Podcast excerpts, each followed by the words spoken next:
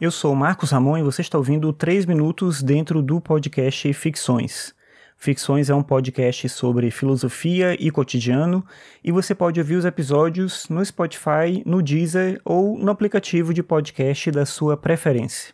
No ano passado, aqui no Ficções, eu contei uma história sobre a importância ou a necessidade que eu tinha de ter uma classificação indicativa de livros. Na época, meu filho, eu estava com ele numa livraria e ele queria comprar um livro de uma série de videogames que chama Five Nights at Freddy's. E aí tinha lançado um livro na época.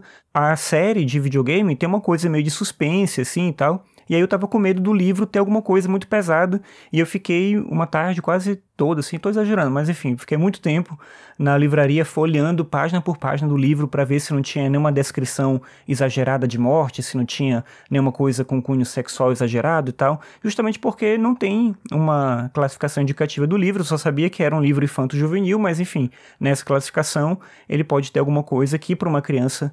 Agora ele tem 9 anos, mas nessa época da história que eu contei, ele tinha 7, ia fazer 8 ainda. Era uma coisa meio, talvez, complicada se eu não tivesse certeza do que estava escrito no livro. Então eu fiquei boa parte do meu tempo ali folheando, né, quase que página por página, para ver se eu encontrava alguma coisa. E no final não achei nada demais, comprei o livro, ele leu, então tudo certo.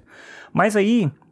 isso acabou acontecendo de novo. Na época eu fiz essa reflexão, né, de como era importante ter uma classificação indicativa. Claro que quando tem livros que são obviamente infantis, você sabe que você está lendo, mas numa área, por exemplo, como os quadrinhos, é muito difícil você saber o que é compatível ou não com uma criança, porque quadrinho não necessariamente é para a criança. Claro que existe essa visão preconceituosa em relação ao quadrinho, mas o formato quadrinho não é um formato que dialoga apenas com crianças.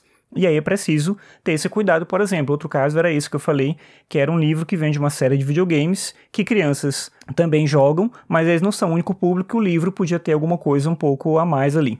Enfim, recentemente aconteceu isso de novo com a gente. A gente estava numa livraria e a gente mexendo lá na seção de quadrinhos, eu encontrei um livro que eu mostrei para meu filho, e o livro chama O Guia do Pai Sem Noção. O autor é um quadrinista francês, eu não sei pronunciar o nome dele, mas escreve Guy, que é G-U-Y, e o sobrenome fala Delisle, ou melhor, escreve Delisle, D-E-L-I-S-L-E. Eu realmente não sei como é que pronuncia o nome dele, mas enfim, o nome do livro é O Guia do Pai Sem Noção. Inclusive, volume 1, deve ter um volume 2, acho que não lançado ainda no Brasil, mas fora já foi lançado. E esse livro, como diz o título, ele trata de um pai sem noção. São várias situações um pouco estranhas, né, que o pai passa junto com os filhos, em que ele mostra que ele não é um bom pai, ou que ele não é um pai atento o suficiente, ele faz uma série de atrapalhadas e tal. E aí no livro, quando eu peguei lá na livraria, eu dei uma folhada rápida, eu li alguns dos quadrinhos ali, assim, e eu vi, não tem talvez nada demais aqui, dá pra ele ler, ele quis, né, comprar, comprou e tal.